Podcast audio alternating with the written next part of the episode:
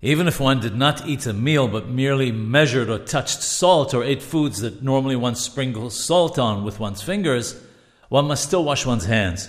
This is for the reason mentioned previously that even though Melach Sedomit, the salt of Sedom, does not exist in the world, we're concerned that other salts have the same properties.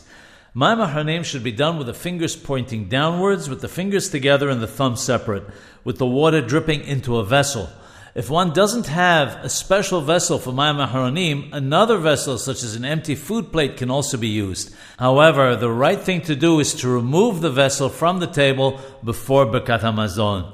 If no vessel is to be found, it can be done on leaves or thorns or even on a paved floor, but not on earth. If for whatever reason one did not do Mayim before Birkat Hamazon, one should still do it after.